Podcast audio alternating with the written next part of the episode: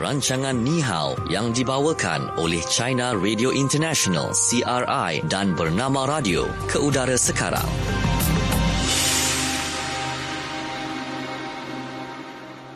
Anda kembali mendengarkan bernama radio semuanya mengenai anda. Dan untuk waktu ini, program Ni Hao kembali lagi kita akan bersama-sama dengan rakan kita di Beijing untuk program Ni Hao, sebuah program kerjasama antara bernama radio dan juga China Radio International CRI. Dan di Beijing sekarang kita ada Fadil. Hai Fadil. Ah, lama tak jumpa ya. Lama tak jumpa. Selalu kita jumpa di Beijing. Hari ini kita ya, bersiaran betul. dari KL dan ya, di betul. Beijing. Bagaimana sekarang? Sihat ya? Sihat. Cuma cuaca oh. macam biasalah. Agak jerebu. Jadi ya. agak kurang sihat tapi masih lagi okey. Okey. Okey dan macam biasa uh, untuk program Ni Hao uh, kita ada kuis kenali Cina yang anda boleh memenangi hadiah wang tunai harian bernilai RM50. Apa yang anda perlu buat? Dengar sehingga ke akhir rancangan dan pastikan anda ada nombor telefon kami 0326927939. Baiklah, kita akan mulakan dengan uh, fokus Cina uh, di mana hari ini kita akan membincangkan mengenai bagaimana untuk uruskan wang sara hidup dengan bijak kerana ini memang sangat penting terutamanya bagi mahasiswa yang menjalankan kehidupan berdikari dan sempena bermulanya semester baru pada awal bulan ini topik wang sara hidup untuk mahasiswa menarik perhatian masyarakat di China malah ada juga menimbulkan perdebatan yang hangat khususnya mengenai uh, beberapa banyak wang yang sewajarnya diberikan ibu bapa kepada anak mereka yang hidup di kampus. Jadi untuk waktu ini fokus di China. China. Fokus China. Okey, mungkin Fadil boleh kongsikan dengan kita semua kan uh, pandangan dan komen menarik mengenai isu yang dibawakan pada hari ini, Fadil.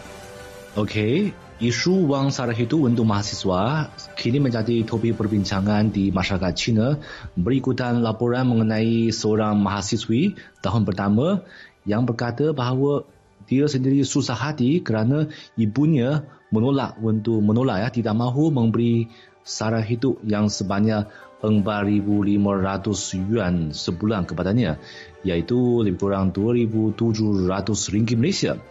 Isu ini menjadi menjadi tular di China pada awal bulan September yang pada awal bulan inilah bulan awal awal bulan September yang merupakan masa permulaan semester baharu dan juga masa bagi kebanyakan mahasiswa baharu untuk memulakan pengajian di institusi pengajian tinggi di China.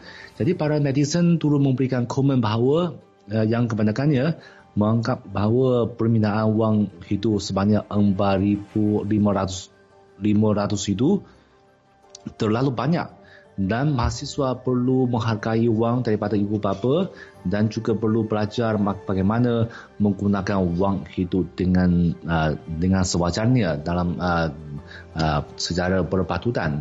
Jadi berapa banyak wang sara hidup sebulan adalah berpatutan ya. Ia sebenarnya bergantung kepada bandar mana bandar mana mahasiswa itu belajar kerana kos hidupnya adalah berbeza. Satu tinjauan menunjukkan bahawa purata wang sara hidup mahasiswa di Beijing ialah ialah antara lebih kurang 2500 yuan iaitu lebih kurang 1500 ringgit Malaysia sebulan. Jadi kalau di Shanghai atau di Hangzhou lebih rendah kira-kira 2000 yuan sahaja. Kalau di bandar-bandar yang lain biasanya uh, 1800 yuan sebulan sudah cukup iaitu lebih kurang 1000 ringgit Malaysia.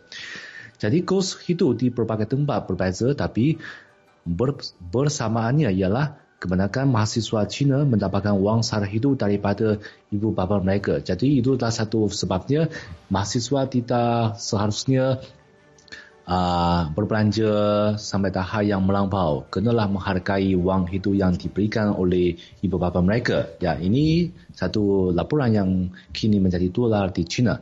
Mm-mm, sebab kebanyakan hari ini uh, mahasiswa hari ini sem- semuanya mudah. Dapat duit daripada ibu bapa sememangnya mudah. Dan mereka kadang-kadang tak kenal erti susah bagaimana caranya untuk dapatkan duit. Jadi uh, sememangnya macam apa yang Fadil cakap tadi kita perlu bijak berbelanja supaya apa yang diberikan kepada kita cukup dan pa- cara untuk uruskan wang terutamanya mahasiswa dan juga mahasiswi perlulah betul perlulah bijak supaya wang dapat diuruskan dengan bijak. Tapi nak tanya juga Fadil waktu Fadil uh, di kampus dahulu um, bagaimana cara Fadil menguruskan perbelanjaan Fadil?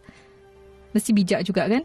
Masa itu itu uh, itu kos itu uh, jauh lebih rendah mm-hmm, kalau berbanding betul. sekarang sebab ya, dulu harga barangan murah ya uh-uh. sebab ini sudah lama sudah hampir 20 tahun memang perbezaannya besar sekali jadi saya ingat saya mendapat itu uh, bukan itu kos secara itu untuk bulanan mm-hmm. saya tak uh, minta satu minggu sekali oh. saya kalau saya kalau saya tak salah ingat satu minggu hanya 100 yuan Wow, nah, 100 yuan saja ya? Itu tahun bila tu? Lebih, lebih kurang 60 ringgit 60 Malaysia. ringgit seminggu? Untuk, untuk satu, satu minggu. Mm-hmm. Ya, mhm. tahun 1998. Sudah oh, okay. masa masa 20 uh, tahun yang lalu lah. uh, sekarang, tapi sebab sebab saya dulu tak perlu itu uh, itu wang sarah itu yang banyak sebab uh, rumah saya dekat dengan itu oh, uh, dapat kampus. jimat lah dapat jimat kan dapat dapat ya dapat jimat kadang-kadang saya boleh makan di dalam di di, di, di rumah mm-hmm. Ya, jadi kalau bagi mereka yang uh, yang berasal dari bandar yang lain, tentulah kos uh, uh, hidup lebih uh, lebih tinggi sikit.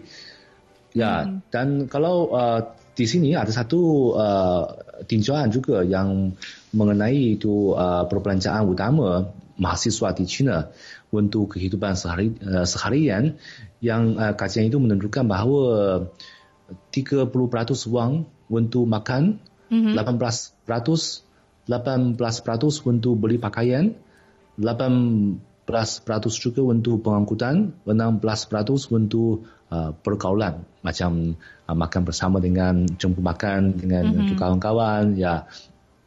Jadi uh, antara mahasiswa dan mahasiswi uh, ada perbezaan juga dari segi ketika berbelanja sebab ramai mahasiswa uh, suka berbelanja untuk membeli itu uh, untuk permainan internet Oh ya.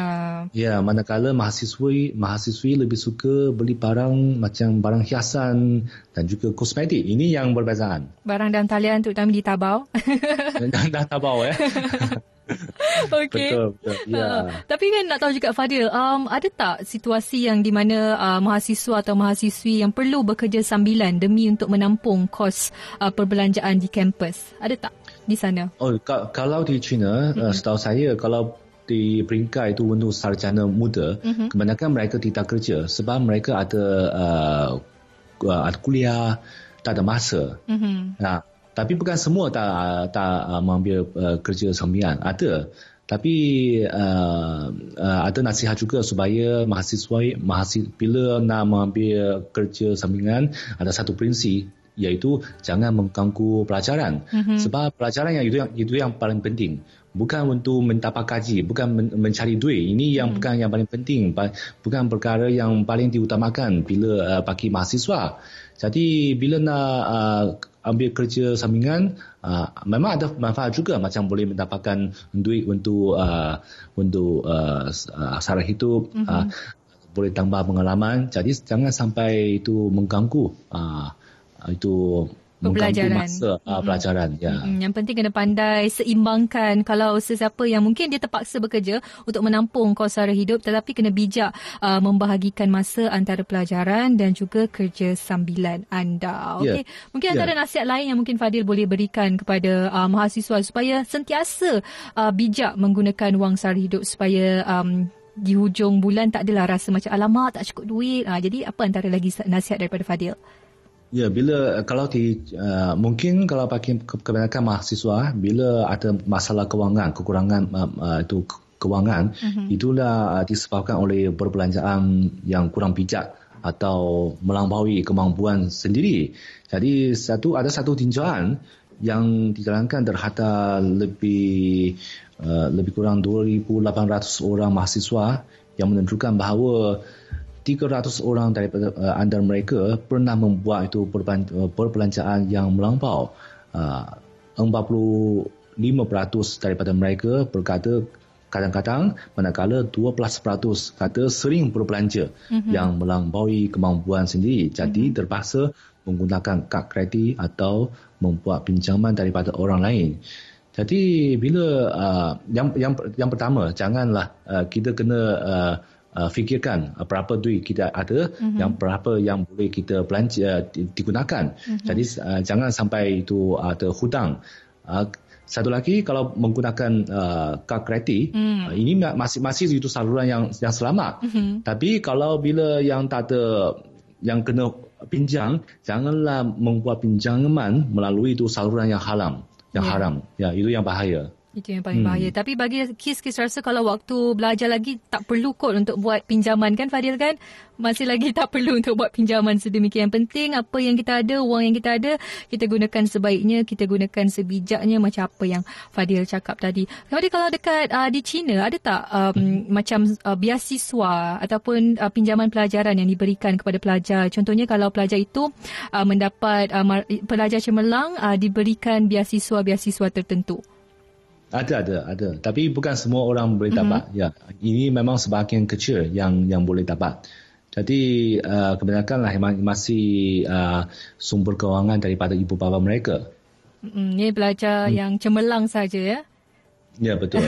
Dan dan setahu saya kalau itu apa uh, yang itu ganjaran atau mm-hmm. uh, siswa saya ya siswa uh, biasiswa ya biasiswa ya, biasiswa mm-hmm. biasiswa. Biasiswa itu uh, mungkin bukan saya tak pasti sama ada boleh cukup untuk menanggung itu sara hidup.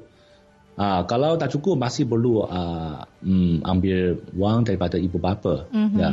Uh, so, uh. Jadi sebagai pelajar haruslah menghargai jasa ibu bapa yang penat bekerja siang dan malam demi untuk memberikan kita pendidikan yang lengkap, pendidikan yang sempurna. Apa yang kita buat, yang boleh kita buat sebagai mahasiswa atau mahasiswi adalah belajar bersungguh-sungguh untuk membanggakan ibu bapa. Betul tak Fadil? Ya betul. Mm-mm. Kalau kalau kalau di Malaysia saya rasa lebih kurang sama ya sebab kalau ma- uh, mahasiswa yang juga yang baru masuk 20 tahun yang masih belum kerja jadi sumber kewangan dari mereka juga daripada ibu bapa kan? Mm, betul. Mm. Macam kalau dekat di Malaysia, uh, macam Fadil cakap tadi, uh, memang ada biasiswa untuk pelajar cemerlang juga di Malaysia. Dan kalau um, pelajar mahasiswa atau mahasiswi di peringkat uh, permulaan, kalau mereka tak dapat biasiswa, tetapi bila mereka dah uh, lama di universiti, contohnya dah berada di semester pertama atau kedua dan mendapat uh, keputusan yang cemerlang, pada waktu itu mereka akan diberikan biasiswa untuk ditampung uh, pembelajaran, untuk ditampung pembiayaan uh, tuition wang uh, universiti mereka sehingga hingga ke hujung uh, tahun pembelajaran. Okey, uh, Kis nak kongsikan dengan anda semua uh, berdasarkan kepada dapatan kajian yang diperolehi mengenai tingkah laku mahasiswa dalam menguruskan wang pembiayaan pendidikan ni uh, dapat dirumuskan bahawa tingkah laku kewangan yang sederhana uh, dan dapatan ini disokong oleh hasil kajian yang dilakukan oleh Rubaya, Hamati dan Nur Ain dan juga Ramasami yang turut mendapati bahawa pelajar di institusi pengajian tinggi mempunyai tahap tingkah laku kewangan yang bila dikatakan sederhana. Dan kajian ini dilakukan terhadap pelajar pelbagai latar belakang pengajian yang berasaskan pengurusan dan bukan pengurusan dan tahap tingkah laku kewangan yang sederhana diperoleh disebabkan pengetahuan pelajar yang berbeza uh, berkaitan pengurusan pembiayaan pendidikan yang diperolehi. Dan pelajar yang mengkhusus kepada bidang pengajian bukan berasaskan kewangan contohnya seperti pengajian bahasa Inggeris. Dikenal pasti sebagai penyumbang kepada nilai skor minimum pada tahap sederhana tersebut. Dan pelajar-pelajar yang terlibat ini uh, dikatakan kurang didedahkan dengan pengetahuan dalam bidang pengurusan kewangan sepanjang pengajian.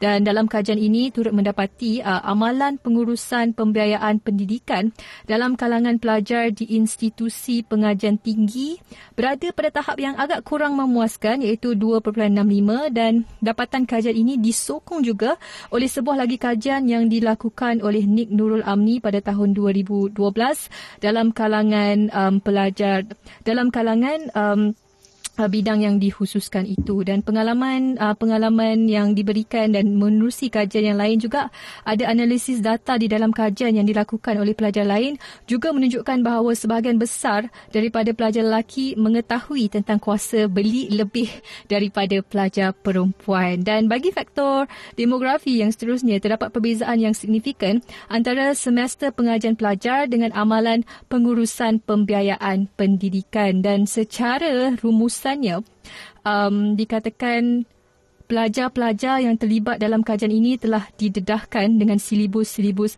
pengajian yang berkaitan secara langsung dengan pengurusan kewangan dan dikatakan uh, pelajar dari jurusan perniagaan lebih berpengetahuan tentang pengurusan kewangan peribadi daripada um, faktor-faktor yang lain. Jadi itu antara um, kajian yang telah dilakukan dalam uh, mempelajari tahap tingkah laku bagaimana pelajar mengawal uh, dan juga membelanjakan kewangan mereka. Baiklah, mungkin antara um, kata-kata daripada Fadil, nasihat yang selain uh, tips lain yang boleh Fadil berikan uh, kepada pelajar khususnya mengenai hmm. Mungkin satu lagi, Ha-ha. janganlah itu uh, bila kita uh, bila mahasiswa beli barang uh, lebih baik mengikut itu uh, keperluan yang berpatutan. Jangan bagi mm-hmm. tujuan yang tunjuk-menunjuk jangan untuk tujuan yang saling berbanding macam ketak tengok orang itu starter telefon uh, bimbing yang yang baru, yang baru. Oh, saya nak saya nak beli satu lagi saya nak ikut yang nak beli juga.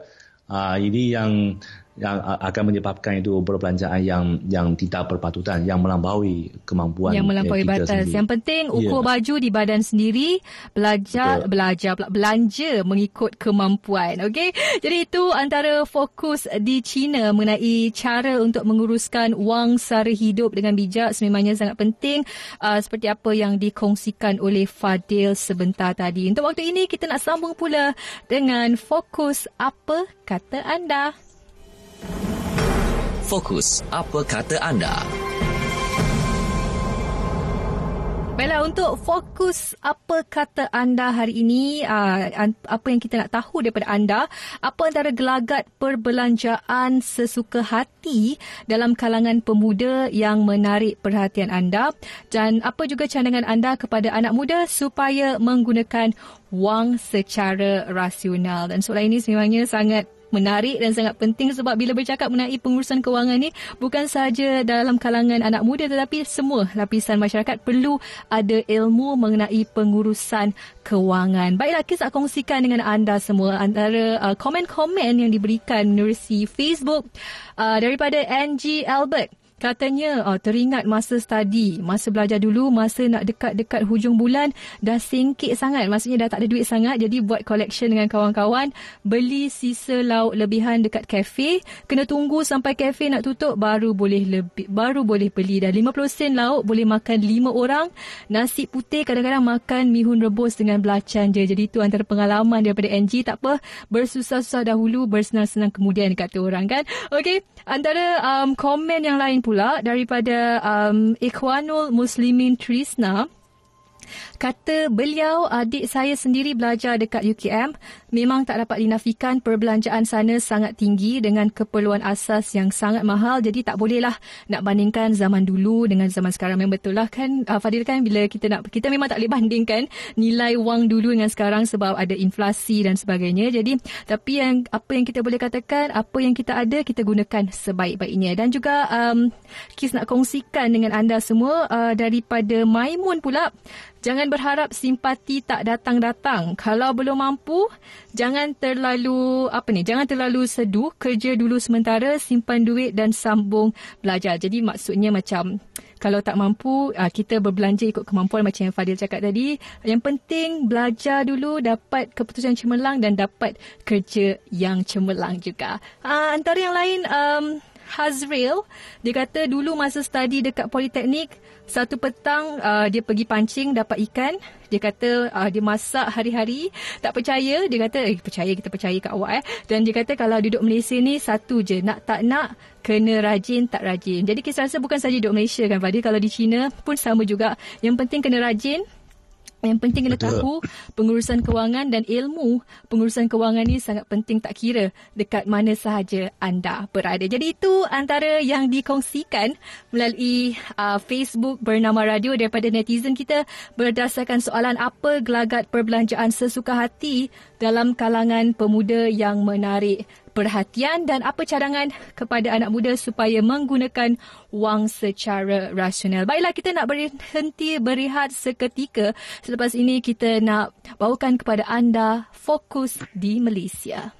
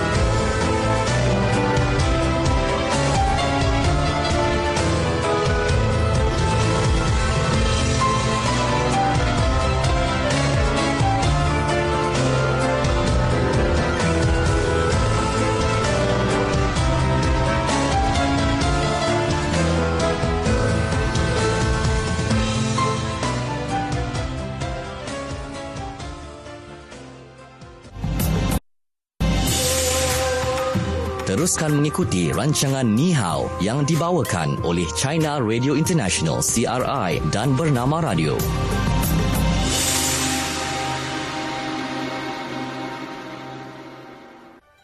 Baiklah anda masih lagi bersama kami di Bernama Radio semuanya mengenai anda dalam segmen program Ni Hao sebuah program kerjasama antara Bernama Radio dan juga China Radio International CRI bersama dengan rakan kita masih lagi bersama dengan Fadil hari ini.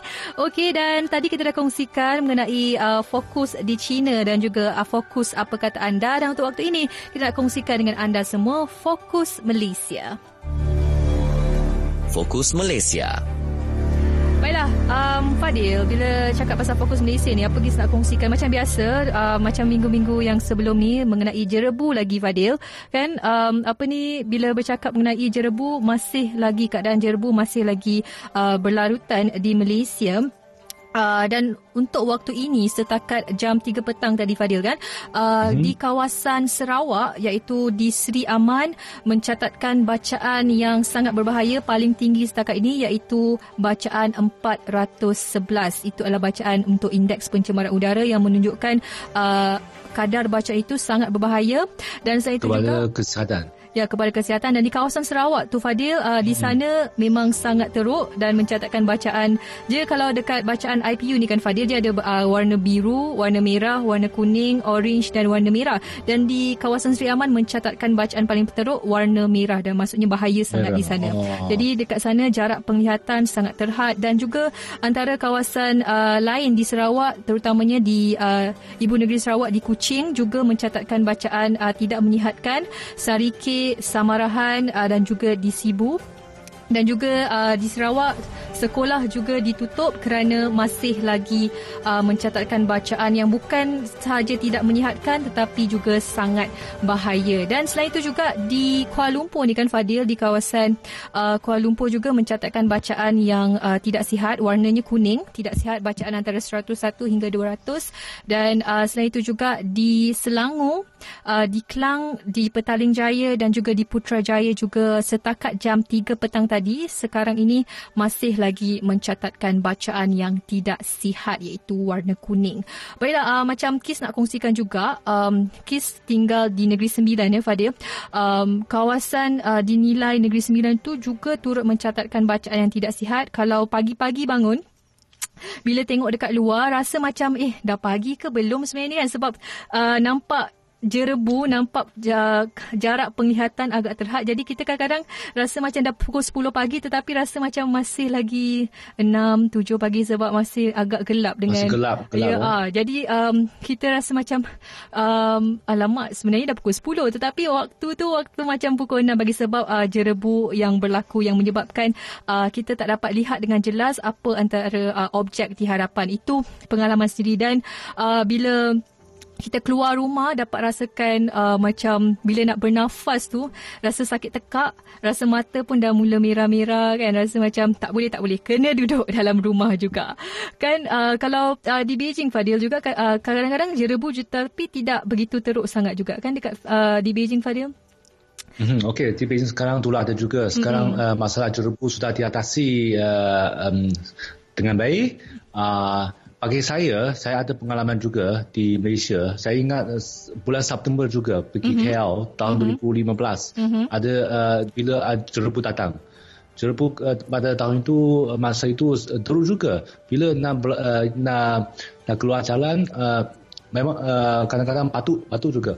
Ah, kadang batuk sebab tu tak, ya, tak digalakkan saya, untuk ya, keluar saya, kan? Saya terkejut, saya terkejut sebab uh, dulu saya ingat uh, Malaysia semua cuaca yang uh, yang uh, cuacanya terang, tak ada jerebu. Uh, tapi masa itu bulan September, apakah um, itu jerebu datang Uh, kebanyakan masa pada bulan September? Uh, kebanyakan yeah. selalunya musim uh, selalunya, ya. jerebu ni berlaku pada uh, bulan September dan saban tahun kejadian ini sering kali berlaku tetapi antara um, usaha untuk mengurangkan uh, jerebu untuk mengurangkan uh, bacaan indeks pencemaran udara contohnya kan Fadil hmm. macam di Sarawak sekarang uh, di mana mereka akan melakukan operasi pembenihan awam uh, pembenihan awan di Sarawak uh, akan dilakukan selama dua hari bermula esok dengan pesawat Charlie 130 Hercules milik Tentera Udara Diraja Malaysia TDM dan uh, menurut Timbalan Pengarah Jabatan Meteorologi Malaysia uh, Cawangan Sarawak Senior Rovina Urban Senior berkata awal pagi esok bancuhan air garam akan dilarutkan ke dalam tangki khas sebelum proses pembenihan awan menggunakan kaedah semburan dilaksanakan pesawat berkenaan. Dan uh, tetapi beliau berkata ada juga halangan uh, uh, untuk menjalankan proses ni adalah antara halangan tersebut adalah untuk mencari awan yang bersesuaian untuk uh, buat proses pembenihan awan. Jadi uh, sebelum operasi pembenihan dilakukan, pihak MED akan menjalankan analisis data pencerapan seperti radar radar, satelit dan juga model cuaca bagi menentukan keadaan cuaca semasa yang sesuai untuk operasi pembenihan awam. Jadi ini adalah antara uh, salah satu usaha Fadil untuk mengurangkan jerebu adalah dengan melakukan operasi pembenihan awan di Sarawak sebab macam kita cakap tadi sekarang di Sarawak antara yang mencatatkan bacaan jerebu, bacaan IPU yang sangat tinggi jadi diharapkan dengan adanya operasi pembenihan awan ni dapatlah mengurangkan um, indeks pencemaran udara dan diharapkan juga um, rasanya harap-harap minggu depan uh, dah tak adalah uh, cerebu ataupun kalau boleh dapat boleh dikurangkan. Boleh uh, kalau nak oh. harap hilang tu kita harap dapat kurangkan dulu dan seterusnya harap hilang dan tak datang lagi. Pergi jauh-jauh cerebu. Okay. Okay. Yeah. Sebab memang uh, rasanya dah tak tahan lagi dengan uh, situasi jerebu ni. Namun uh, sebab bila dah jerebu ni kan uh, kita nak buat aktiviti riadah, nak bersenam contohnya uh, petang-petang nak beriadah di taman dah tak boleh buat. Uh, kanak-kanak sekolah ditutup kan Fadil? Sekolah ditutup kerana ia memberikan uh, situasi yang bahaya kepada pelajar. Jadi sekolah pun ditutup. Jadi um, ibu bapa yang bekerja pula pening bila anak-anak cuti tetapi uh, ibu bapa kena bekerja. Jadi itu memberikan juga masalah kepada ibu bapa macam mana nak handle anak-anak sebab sekolah ditutup akibat daripada jerebu ni. Namun um, kita harapkan uh, daripada ramalan daripada Jabatan Meteorologi Malaysia MET uh, dikatakan uh, ramalan cuaca menunjukkan kualiti udara akan beransur pulih pada hari Sabtu atau Ahad di kawasan timur Malaysia manakala kawasan barat Malaysia ia akan beransur pulih pada hari Ahad ataupun Isnin. Jadi harap-harapnya begitulah kan Fadilan?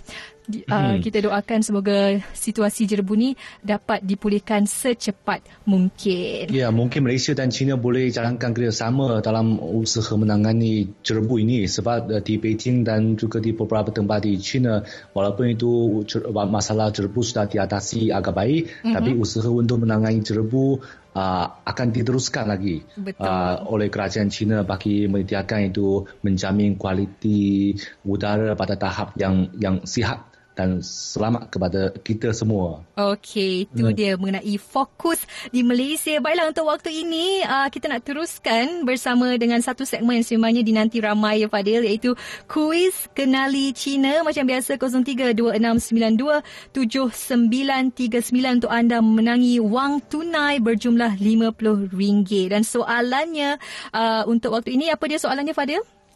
Okey, soalan untuk hari ini ialah ialah bulan berapa masanya bagi kebanyakan mahasiswa baharu di China untuk memulakan pengajian di institusi pengajian tinggi. Okey. Bulan berapa? Ya, tadi saya sudah uh, sebut, sudah cerita uh, dalam fokus China tadi. Uh, uh, kalau anda dengarkan dari awal tadi, Fadil ada menyebut bulan berapa bagi kebanyakan mahasiswa baharu untuk memulakan pengajian di institusi pengajian tinggi di China. Okey, kita ada siapa sekarang di talian? Hello. Hello, saya Puan Yam. Puan Yam, dari mana? Uh, Johor Bahru.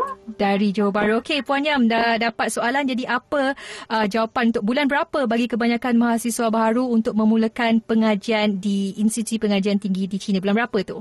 Bulan September. Bulan September, Fadil. Betul ke salah? Oh, betul, betul, betul, betul tahnya. Wow. Terima kasih, Fadil. Terima kasih. Ya, itu dia. Terima kasih. Terima kasih pula. Tahniah baik diucapkan kepada Puan Yam. Okey, jangan tak telefon. Sila berikan uh, maklumat anda kepada penerbit kami. Jadi itu dia mudah saja kalau anda dengarkan dari awal uh, dan dengarkan betul-betul apa yang kami kongsikan. Mudah saja untuk anda memenangi wang tunai berjumlah RM50. Dah jadi milik Puan Yam dari Johor Bahru. Baiklah, sekarang kita nak teruskan dengan segmen uh, belajar bahasa Mandarin. Jadi hari ini kita nak belajar bahasa, uh, kita nak belajar uh, perkataan apa uh, Fadil? Okey, kita belajar macam mana sebut itu mahasiswa ya. Mm-hmm. Mahasiswa, 大学生.大学生. Ya, betul-betul. ya, kemudian itu wang sara hidup. Wang sara hidup, 生活费. Wang sara hidup, 生活费.生活费, ya betul. Uh, kalau itu belanjakan wang ya, belanjakan mm-hmm. wang untuk membeli barang, 一度花钱，钱一度 duit jadi qian tu wang, jadi membelanjakan wang, hua cian. Hua cian, ya betul-betul. Saya rasa ini uh, bahan yang bahan pelajaran hari ini agak mudah lah bagi yang sudah ada pengalaman yang uh, hidup di, di, di Beijing. Lah. Oh, tapi dah lama tak cakap Mandarin, dah habis sebulan tak ya cakap Mandarin. Ya okay, kemudian kita nak belajar satu pepatah ya, pepatah. Okay.